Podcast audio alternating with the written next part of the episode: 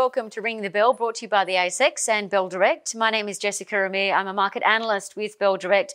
Proudly joining us today for International Women's Day is ASX Business Development Manager Anastasia Anagnostakos. Anastasia, thanks for having us. Jess, thanks for inviting me.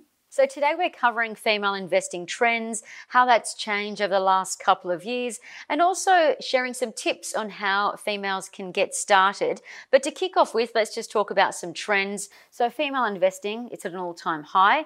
Uh, we've seen female investors at Bell Direct grow by 10% over the past 10 years, and now female investors make up about 30% of our investor base, which is pleasing. But diving into the detail, we're finding that females are buying and holding stocks with a longer term view compared to their male counterparts who are trading, buying, and selling more. And what's also interesting is the average female return, looking at stocks that they've held over the past year, they've actually managed to outperform men as well. So hats off to the ladies. But we wanted to ask you at the ASX, Anastasia, what trends are you seeing? So the most encouraging finding, Jess, has been that over the last 12 months, Females have made up 45% of new investors to the market, and that's a significant increase from 10 years ago. But we should also highlight that's across all investment classes. When we're looking at listed investments, unfortunately, women are still trailing their male counterparts significantly in this area. Let's dive into more detail now on where females are investing.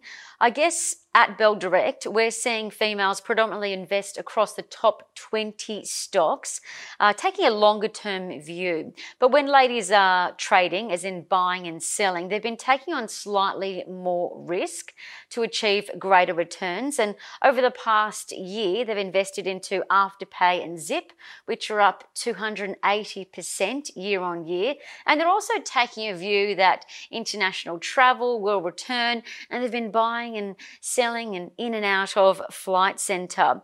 So that's how it stacks up in terms of trading across equities. But what are you seeing on the listed product side? Thanks, Jess. We'll look at the exchange traded fund market or the ETF market in particular. Let's have a look at the top 10 traded products. And we can see that women in the top 10 traded products are echoing the same sentiment you're seeing in the equities market. So they're taking a longer term view and taking a little bit more risk than the men. So, for example, the number one traded product for men is BBOZ, which is a bear fund or a hedging fund you put in your portfolio for downside protection risk. That's number three for the ladies. Also, men are trading gold and silver, so defensive commodities, more than the ladies as well. When we look at the top 10 held products, this also echoes what we found in our research. On par, the women and the men have similar securities, except for two main considerations ethical investing and investing in property.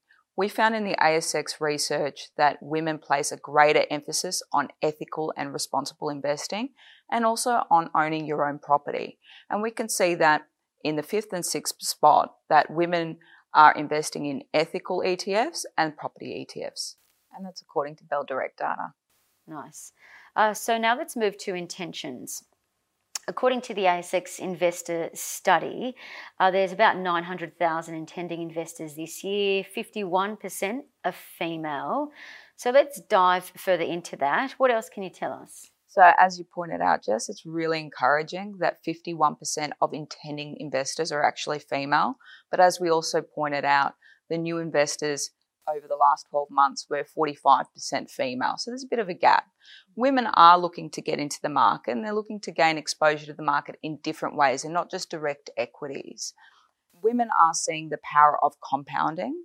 So a dollar today is worth more than a dollar tomorrow or a dollar in a year's time or 10 years' time. So they're looking to gain that exposure to the market. And they're doing so using exchange traded funds and other listed products. And with these types of products, you can take a view on a particular asset class, geography, or sector. You don't need to have stock specific knowledge to get into these products. So let's just uh, touch on that further. So, if they aren't really sure, if females aren't really sure of how to do that or what to buy, where do they start? Sure. If you're ready to pull the trigger, then the best thing that you can do is get trading and maybe put a watch list of securities together and watch how they go over time, but put your, put a date in the calendar and set yourself a date to start trading because the longer you sit out, the more likely you're going to forego returns in the market. If you're a little bit behind and you want to learn a little bit more about the market first, there are heaps of resources. The internet's a great place. So on the ASX website, you can do an ETF course, or there are other courses around equities as well. Or you can just even look at the literature. There's lots of per- personal finance literature that's really helpful. Yeah, indeed. And I'll also point out, just uh, while we can, at Bell Direct, we've also got some tools where investors can filter and find out stocks that are showing growing earnings, and that's likely to grow their share price. So there is tools to find stocks as well as ETFs uh, available as well. But just for a bit of fun to celebrate International Women's Day, we wanted to ask you what you would tell your younger self when it comes to investing. So, I think one saying is really poignant here is don't throw the baby out with the bathwater. And that means that when you invest, if you see it not working out, hold on. When you're 20, two years seems like an eternity. When you're 30, those two years, not so long. So have conviction when you trade. As Warren Buffett said, if you can't own something for 10 years, then you shouldn't be owning it for 10 minutes. And I think that's really important. Absolutely. I 1000% agree. And just lastly, before we let you go, Anastasia, what's the best piece of advice that you've ever received from a female role model in your life? So that's tapolalo ya ineftohia, which literally translates to talk is cheap. So get doing, do do something now because if you don't do something now, then chances are you've lost out time and returns in the market. And that's applicable to everything in life, really. Mm. Just get doing. So much to be said about time in the market, not timing the market. Exactly. Anastasia Anagnostakos from the ASX, happy International Women's Day and thank you so much for your insights. Thank you, Jessica and Mia. Thank you for having me.